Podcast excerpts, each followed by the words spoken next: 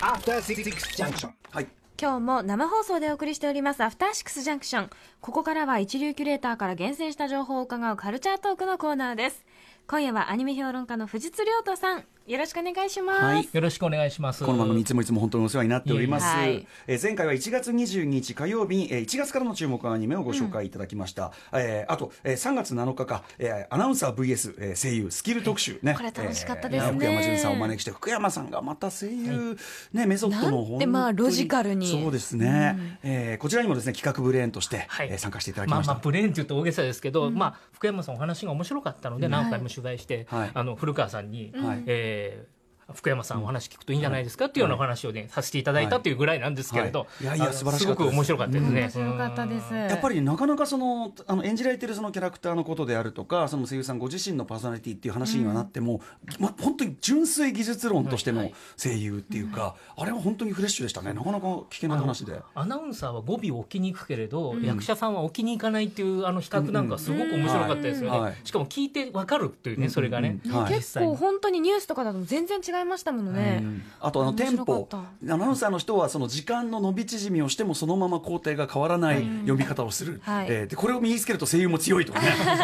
なんかすごい面白かったな、はい、ということでいつもありがとうございます藤井さん、えー今回は4月からの注目アニメということで、えーはい早速行ってみましょうかね、はいえーとまず一つはですね、えーと少女革命ウテナ、マーピングドラムなどで知られる生原邦彦監督の新作ですね、サラ三昧を紹介したいと思います。はい。えーとこれ、キャッチコピーがですね、つながっても見失っても手放すな、欲望は君の命だ。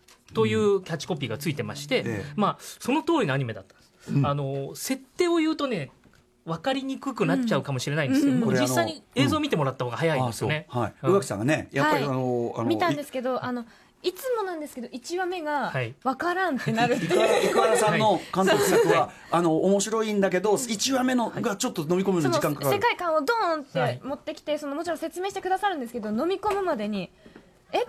カッパ？え？みたいなこうやっぱ最初今にこれ映像ですかね、これね今あ我々そうですね。そうなんですよ。はいなんか、えー、カッパっぽいのが出てきたりとか、そうシリコバ玉抜かれたりとか、日常にやっぱ妖怪チックなのがいてという感じですか？あのじゃあ簡単に、うんうん。あのあの設定を説明しますとですね、舞台は東京の浅草です。うん。で、えー中学2年生の八坂和樹君たち3人がですね含め3人がカッパ王国の王位継承者を名乗るですね生命体ケッピっていう、あのさっきちょっとここで映ってる丸っこいやつですね、えーと遭遇してですねシリコ玉を抜かれてカッパにされてしまいます。で彼らはあのもう一つの世界欲望フィールドっていうところに入り込んで、カッパゾンビと言われてるモンスターを倒すために、まあ、戦わされる羽目になると。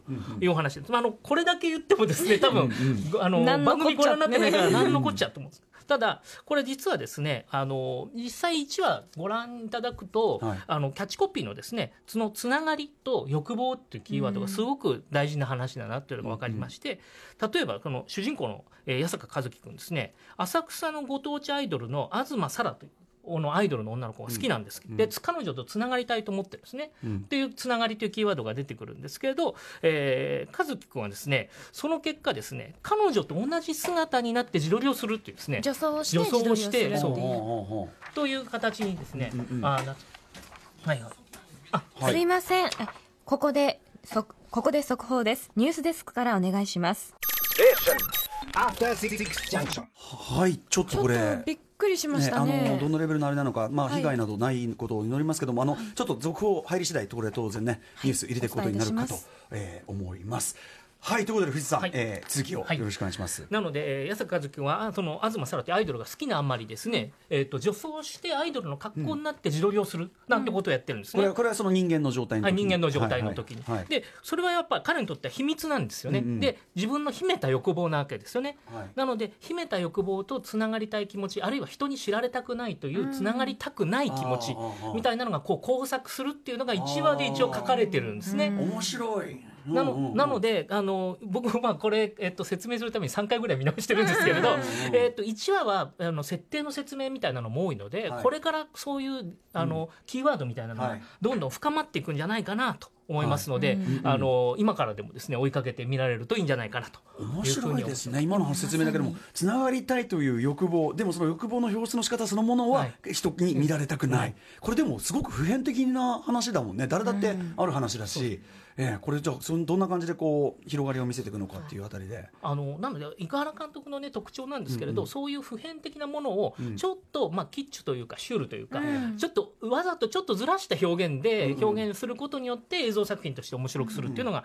特徴なので、今回もその技が炸裂してますね。大体その、なぜカッパっていう。そうね そこもねあの変身するところとか戦うところも、はい。い、かにものなんかあの感じなんですよ。ほういかにも。ああ来た感じがするんえですよ。監督っぽい感じはい、しますよはい。ね。あの歌も歌えますしね今回ねミュージカルっぽくあの歌がえーあの流れたりして、自分たちが歌ったりするんですけど、うんうん。えーそういうのも含めて、えー、生原監督らしさと新しいところが、うん。まあ、混在しているところが面白いかなと思いました。えー、サラ三昧こちら見るにはどうすどこで見れるんですか？これは、えー、とこれはですね、えー、とこちら4月11日より、フジテレビのノイタミナティで毎週木曜日24時55分から放送しているということです。なるほ1回目が終わったところということですね、そして7なんとこの生原監督この番組、4月30日火曜日カルチャートークにお越しいただけるという。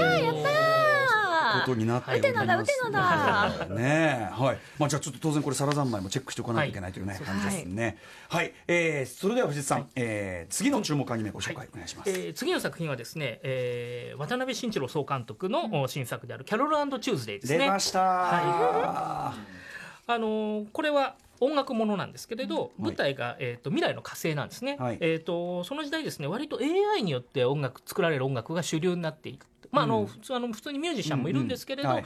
AI の方がまあポピュラーな存在になってうんるみたいなところに、まあ、施設育ちのキャロルと、それからお嬢様で家出を停止してきたチューズデーが出会って2人でシンガーを目指していくというお話になってますね。うん。でこれやっぱ何がすごいかといえば当然なんですけど演奏シーンがうん。すごい、あの音楽もちゃんとそのために作ってるし、えっとはい。2人が演奏して歌うシーンっていうのも、はい。えっとまだアニメーションとしてすごく、えー手の込んだ表現になってるんですね。綺麗。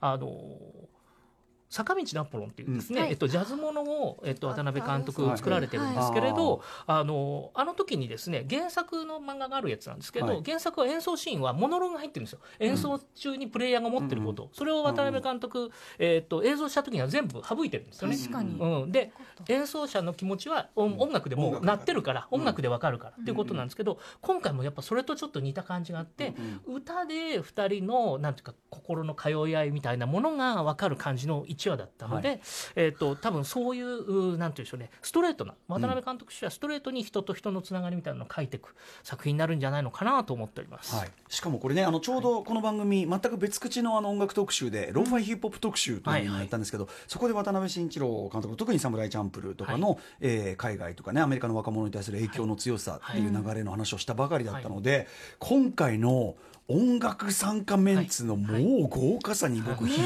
くり返っちゃって、フライングロータスサンダーキャット日本からはジーナさんとかね、はい。タク高橋とか出てくる、はい。まあびっくりですよこれ。もう世界標準ですね完全に。はい。はいあのー渡辺監督いろんなイベントとかあのトークでも、ええ。ーっとやっぱりご自身がねすごく音楽ファンなので、はい。やっぱこう納得できるものでないとなかなかやれるという感じがしなかったんですけど、はい今回は、えーっとそういうことができる、うえー状態になったというようなこの話をされていて、はい。あのなんていうんでしょうね劇中曲が、まあ音楽業界ものなので、劇中曲が結構いっぱい出てくるらしいんですね、はい。これから、なのでそれを、まあはい、もうそう世界的アーティストがもうしかもそれをネットフリックスでもう世界配信してるわけだから、完全にもう市場的に、ね、はい、日本だけじゃなくもう世界に向けて、あのなのであれなんですね。歌も全部英語詞なんですね、うんうんうん。でそれはあの吹き替えとかわざわざあの字幕とかではなくって、うん。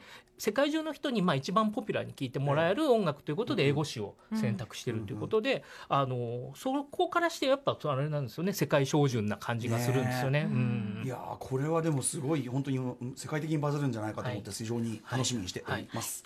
はい。こちらは4月10日よりフジテレビプラスウルトラにて毎週水曜日24時55分から放送中です。さらにネットフリックスにて全世界独占配信も行っているということです。はいえー、まあびもうすでに2つともビッグタイトルだな、ね。はい。ねあの両方ともねすごいいいなと思うのはオリジナル企画です。あーえっとそうかそうか原作とかあるそうで。すね。わけですもんね。あのやっぱりえっとまあ原作ものでも面白いものはいっぱいある。あの1月期だったら「約束のネバーランド」とかねうん。すごく丁寧に面白くできてたんですけど、やっぱりアニメ業界初っていう意味ではあの、オリジナル企画が元気が良かったり尖ってたりすると、あのアニメ元気だなと思えるところはやっはい。ぱ多分にあるので、はい。そういう意味ではこの2本ちょっとあの、うん。成功してほしいなと思いますね。サラザンマイキャロルチューズデイ、さらにもう一本いけますか？もう一本、はい。あのもう一本はですね、えー今度は逆に原作付きなんですけれど、フルーツバスケットですね。お好きだと。いやーもう帰ってきましたかというような気持ちになりますね。帰ってきました、うん、というのは2度目のアニメ化そうなんですね、うんうん。2001年にシリーズされていたということですから、もう10ええー、10そんなそうなんですね。元漫画で。そうですね。前はい。はいあの高谷夏樹先生の原作漫画がある作品なんですけれど、2001年のアニメ化の時は5巻までをアニメ化してるんですね、はい。えーなので本当に原作のお最初の方原作は全23巻で完結してますので今回は、えっと、ラストまでやりますよということで、えーということだと思うんですよね、えーそそこまで見越しての、まあ、アニメ化と。おいうことになります。一応簡単にお話を説明しておきますと、えーお母さんが死んでしまって、えー孤独な少女本田徹という女の子がですね、えー十二支のもののけ付きである相馬一族という人たちと知り合っていくというお話なんですね。で2001年は途中でこう終わらあの原作の途中で締めくくるので、ええ。あの孤独な者同士が寄り添うお話としてまとめてるんですね。うん。えーだけど原作はそのやっぱ十二支の呪いを受けた相馬一族がどうなるかっていうのが一つ大きなお話としてうん。クライマックスにあるのでこれどっちかっていうと今アニメ化するにはこうちょうどいい時期というか、うん。あの要は今って要は生まれた時から決まってる選べない状況にいる人たちがそこから解放されるっていうのは一つ今時代のテーマに改めてなってるわけですよね。そう考えるとこの原作っていうのはすごくあの今アニメ化しても、うん。あの通じる、あと当然2001年になったり原作を好きだった人たちがうん大人になって改めて丁寧に作られたアニメをで最後まで、うんえっと、完走したいっていう気持ちにもこう応えるものですし、うんテーマ的にも現代性すごくある要素があるので、まあ、そういう意味では、えー今見るに2019年のアニメ化というのはなかなか面白い立ち位置かなと思いますね。彼女彼らが動いてるのを見ただけで本当にもうありがとうと思いながら見ておりました。